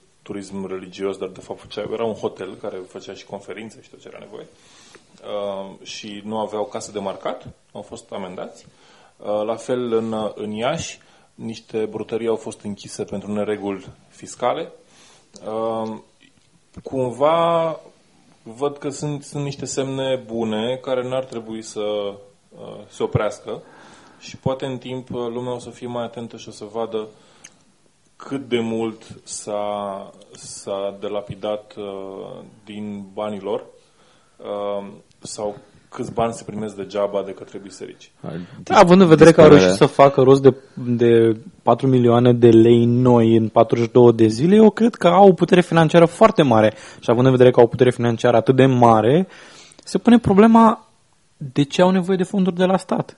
Exact. Și, și mai, ales de, mai ales că de foarte multe ori îți spun, spun în față 80 și cât 87% din români sunt creștini ortodoxi, deci trebuie să primim 87% din fonduri. Eu cred că această matematică este defectuoasă pentru simplu motiv că uh, nu toată lumea contribuie în mod egal la buget. Uh, și Da, da. mai mult de asta, dacă tot se laudă cu atâția uh, enoriași, persoane care a sprijini, de ce se tem să nu mai fie finanțați de către stat, mai ales că în condițiile în care sunt finanțați de stat, pe drum, din, cost, din pricina costurilor administrative, practic ei pierd din bani. Dacă ar spune, ok, noi vrem să nu mai fim finanțați de stat, având în vedere că avem așa mare susținere, ar putea să susțină chestia asta și mai mult de asta, zicem, cineva vine și donează 4 lei, da? Dacă e trecut prin aparatul de stat, din aia 4 lei probabil că se pierde cel puțin un leu din costurile administrative și ajung la biserică 3 lei. Dar dacă ar primi direct de acolo, de la, e- de la enoriaș, direct în biserică, automat acel leu ar fi la ei în, în visterie. Problema care, eu cred că motivul este că ei știu că dacă ar fi vorba să oamenii să dea voluntar banii respectiv, Nu ar mai da primi. nimeni, da. Da. No, uh, ei spun că banii care primesc de la asta se duc în primul rând în salarii și că nu vor să susțină uh, salariile preoților pentru că le-ar afecta Poate n-ar trebui să mai angajeze preoți. le-ar afecta opera socială. A, apropo de chestia asta, uh, mai există, că tot am vorbit uh, mai devreme legat de educație, ce s-a constatat foarte interesant că uh, în uh, legat de legat de teologii care au ieșit pe băncii facultății, uh, Biserica Ortodoxă are este singura măsură să spună câte locuri trebuie să se aloce pentru studenții de acolo. Deci ei decid unilateral ce costuri o să fie ingerate asupra universității pentru facultatea de teologie. da. Deci este e foarte interesant și în condițiile în care îi spun, ok, anul ăsta vrem 5.000 de studenți. Universitatea nu o să poată să spună nu. Secretarul să spună, da știți, parcă să vrem. Te afurisesc! Probabil că, apropo de afurisire, probabil că o direcție generală a fiscului a fost afurisită de, de, de episcopia Tomisului. Umblă, umblă oamenii cu cozi de demon acum. Da, da. da. că au intrat în rândul celor blestemați și Da, este Direcția Generală a Finanțelor Sigur, să Publice putem pe Constanța. biserică. Ah, păi da, cred că, cred că își- ex- există o explicație, pentru că uh, întotdeauna Dobrogea a fost un spațiu oarecum uh, cosmopolit din punct de vedere religios. Exact. Și cred că chestia asta își pune foarte mult cuvântul. erau tătari toți. Mă gândesc că Nu, undeva... dar există ortodoxi, există musulmani, în zonă, există catolici, există foarte multe culte pe acolo. Da, și tătari, dar ea nu sunt... Au venit tătaie să Da, prădească să biserica vorbească ortodoxă. exact. Am înțeles. ah, foarte interesant, foarte interesant. Probabil că pe undeva pe Suntem is- fac tătari în cazul ăsta. Istoria se repetă. Bun, Vizigoții. Uh, apropo de zigoți, nu vizigoți, Zigoți. cred că avem un uh, cred că avem un caz de uh, de gemeni care Da, de gemeni siamezi. De Un gemeni caz siamezi. remarcabil de gemeni siamezi. Și- Prezentat uh,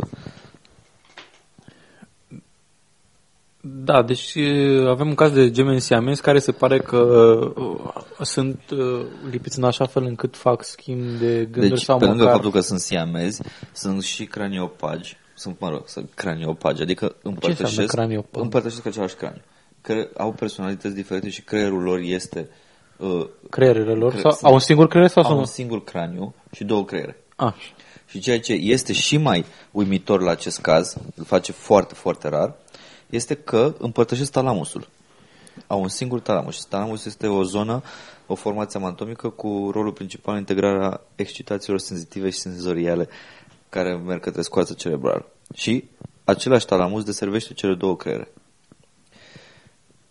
Și asta face ca cele două să-și poată împărtăși uh, sen, uh, de asta, um, căcat. uh, senzațiile sau? da, senzația. Ah. Adică simt, simțurile. Simțurile, da. Da. De exemplu, Au do- îl pun la șire de cealaltă. Și un asemenea exemplu este... Ce? Bun. Uh, Deci sunt dovezi că ele pot uh, vedea prin una prin ochii celelalte și chiar pot împărtăși Ce gânduri. vârstă au ca să fie Au clar? trei ani. Trei ani spre patru ani. Fiecare? Amândouă. împreună. Nu te aștepta la întrebarea. Nu, așa, da. M- M-ai luat prin surprindere. Tătare. Bun. Um, Douglas Cochrane, neurochirurg care a avut în... A făcut câteva teste sau ce? Uh, Nu, este neuro- neurochirurgul care are grijă de cazul lor. Este medicul care... Vor să le sepa, vor Nu, să, nu, Ce sunt băieți sau fete? Sunt fete și nu, nu pot fi separate. Da, Douglas Cochrane a observat că uh, creierele lor uh, răspund la semnale din uh, câmpul vizual al celelalte. Deci ega- există nu doar faptul că ele, uh, există și o dovadă științifică a faptului că percep senzații vizuale prin ochii celelalte, nu doar uh, relatările părinților. Cum au făcut chestia asta? Cum au observat chestia asta? Uh, prin uh, CT scan. Prin Mă așteptam o MRI. chestie mai CT simplă. scan. De exemplu, m, uită, se uită într-o, într-o parte și cealaltă întinde Da, mâna... da, e- există și dovada asta, numai că la scanările, la scanare prin uh, mă, rezonanță mă, cu rezonanță magnetică. Atunci e RMN. Ok. Dacă e rezonanță magnetică Atunci RMN. CT scan cum se numește? CT scan este tomograf. Este relevant pentru că distruge în mare teoria sufletului. Nu, nu, nu, nu poți să ai două personalități și care primesc senzații prin, uh, printr-un bridging în creier și în același timp să spui că sunt totuși două suflete care primesc uh, Dar poate sunt suflete îngemânate. mai spart, mai dat jos de pe căcat. Nu, cea mai bună dovadă împotriva ideii de suflet este uh, ceea ce spunea V.S. Ramachandran legat de persoane care au uh, calotele separate, total. Da. În care au avut niște studii în care se arăta foarte clar că personalitatea asociată fiecare emisfere în parte sunt, una dintre ele este teistă și cealaltă este atee. Uh, și faptul ăsta s-a făcut prin faptul că, prin teste de genul că, evident, numai unul dintre emisfere nu mai țin minte care controlează vorbirea și automat cealaltă nu poate să controleze vorbirea, dar uh, Cealaltă poate, controlează- poate să controleze mâna corespunzătoare. Și, bine, mâna de pe partea opusă. Așa. Uh, opusă emisferei care controlează mâna respectivă și practic a arătat că o emisferă era, a avut cazuri în care o emisferă spunea că este la întrebarea, crezi în Dumnezeu? Îmi spunea da și cealaltă răspundea nu, du- ducând mâna acolo sau nu mai știu care era. Da, da, Deci, știu, știu Și care. automat, în momentul ăla, deja ai distrus uh, mitul, pentru că ai o singură persoană și ai două personalități. Bine, la fel se poate întâmpla și cu persoane cu mult, personalitate multiplă sau altfel de... Da, bine, la, să zicem la personalitate multiplă, că na, fiind o boală psihică, m, Da, e foarte interesant că o chestie de genul ăsta uh, am auzit o explicație care a fost uh, demolată, tocmai de cel care o expunea că, de fapt, uh, pe lângă creier există sufletul și sufletul, de fapt, declanșează procesul în creier și uh, întrebarea celui care era opus acestei idei zice, ok, bun, și ce se întâmplă cu persoane de genul ăsta, cu emisferele separate? Și zice, păi, uh, păi sufletul controlează partea, Da, nu clar. știu care, stânga sau dreapta. s-a dus dintr-o dată poate Și să la ducă care în zice, partea altă. Ok, tocmai ce ai, tocmai ce ți-ai refuzat singur argumentul pentru că și partea altă controlează o parte din corp. Are acțiune cerebrală, pa, ai Da. pierdut argumentul. mai, mai este o mică... O mică Sau doar ca sentiment îl poate controla. nu, nu, nu, era vorba că sufletul este responsabil de declanșarea acțiunilor din creier. oricare acțiune. Orice, ac- Oricare o- acțiune. orice, orice acțiune din creier, da. Și mai este un lucru uh, da, care e așa de, de un fel de... Dacă ar fi sufletul conectat la ceva fizic din corp, uh, ar trebui să găsim în corp, și știm destul de bine anatomie încât să nu ne... Să nu, să, nu, să nu fi ratat asta, ar trebui să găsim ceva în corp care să se lege la ceva nevăzut, ca și cum ar fi o mână întinsă către nimic, sau cum, cum e un, uh, în uh, creier acel talamus, un, o parte care merge în sus și nu se mai leagă de nimic, unde ar trebui să fie invizibil sufletul. Nu avem nimic care nu, să... e- în e o corp legătură- care să- Nu, e, metafizică, nu neapărat, nu neapărat, pentru că în momentul în care ai, când pui în discuție supranaturalul, deja nu mai poți Tocmai- să mai tocmai vorbești asta de e ideea, chestii pentru care că- să fie neapărat cu o anumită configurație materială, fizică. Păi da, de undeva, așa cum se face legătura între Este nerv și Un și flux mușchi, energetic. Da, Așa de- cum se face legătura între nervi și mușchi pe o, pe o zonă specifică a osului. Uh, și Da, dar aici așa- așa vorbești, ar nu, trebui să nu, fie nu, și- aici, nu, tu- vorbe, tu- aici tu- vorbești tu de presup- interacțiunea dintre două elemente care sunt fizice. Tu presupui că pur și simplu se conectează cu un alt organ invizibil. Da. Da! Păi, nu, sufletul nu, nu este că- ca un organ invizibil, este ca o energie, ca o... Da, așa ca o- spun ei. Exact. Da, deci nu, nu. De, ideea este că teoretic, dacă pui în discuție ideea de supranatural, de acolo deja pui în discuție, nu știm ce se întâmplă acolo și în consecință e așa cum vreau eu. Ei, ei nu Îi dai știu un, cum un argument sufletul in- interacționează cu... Nu știu cum sufletul interacționează cu, Dar știu că interacționează. cu, Da. cu corpul, dar știu cum Da, nu. este, este, argumentul, este argumentul absolut din ignoranță. Deci nu, nu mai... Nu este așa cum vrem noi pentru că nu știm cum este, deci este așa cum spunem noi. Asta e argumentul din ignoranță dus Nu la... poți să dovedești că sufletul nu interacționează așa cu corpul. Da, exact. Și atunci... Oh, nu. Da, da, cum nu poți să dovedești în orice, Exact. o, cam, cam orice negativ, că sunt negative care poți să le dovedești. De exemplu, cercul pătrat. Da, mă rog. Ok. Uh, mai avem subiecte pe ziua de azi? Nu, nu mai avem Nu, și oricum acesta deja a fost... ne-am, Uh, în, ne-am în... Cam gata. Da. Ok. Este foarte bine, deci cam atât a fost pentru ziua de azi. După cum ați observat, am avut... Este uh, foarte bine pentru că tu spui asta, nu așa? Da, pentru că eu spun asta. Cum, la fel cum a spus și Dumnezeu, Dumnezeu. în Geneză. Exact. Da, noi spunem că este bine. Uh, După cum ați observat, emisiunea a avut cam o, o oră jumătate. Uh, Asta este și din cauza că încercăm să compensăm cu faptul că se, întâmpl- se va întâmpla de acum înainte în mod regulat la fiecare două săptămâni, deși prim, în, prima, în primele trei episoade am scos săptămânal, dar mai avem și noi vieți personale și mai trebuie să mai trăim Da. și noi. Uh, Poate ați observa că S-a auzit un pic s-a mai un pic, s-a auzit un pic mai bune, mai bine. Calitatea sunetului a crescut asta pentru că Am luat ceva echipament. ne-am luat echipament. Da. Ne-am luat gear. Da, și t- cu acest echipament am uh, făcut și niște găuri prin buzunare, dar da, Și dacă... Vă rugăm, dacă, donați. Dacă, dacă vă lasă inima, cât vă lasă pe voi inima? Dacă Dați-mi doriți și nouă. aveți dacă, plă- cât dacă vă lasă cordul atâta să... oameni buni, cu suflet bun și cu credință în Dumnezeu, dacă Aoleu, aveți... nu, nu, eșuăm! Ok, bun. Lăsăm doriți, gluma la o aveți parte. plăcerea. Să sperăm că până când o să publicăm acest episod o să avem și un, uh, o metodă prin care să putem să acceptăm niște donații pentru a amortiza emisiunea asta și o să încercăm să o facem din ce în ce mai interesantă. Uh, și probabil că în viitor o să putem să invităm, având în vedere că avem uh, echipamentul uh, care să poată să ne permită să facem lucrul ăsta, am putea să facem și interviuri telefonice. Da. Uh, și în consecință deja avem potențial pentru o emisiune din ce în ce mai interesante și mai... Potenței. Și de mai bună calitate. Da. Acestea fiind zise, până data viitoare, peste două săptămâni, vă spunem uh, la reauzire și nu uitați Să rămâneți sceptici în România.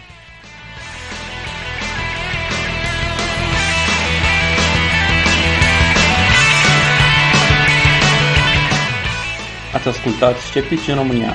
Tema muzicală este melodia Graveyard a formației Liquid Kitchen, oferită sub licență Creative Commons.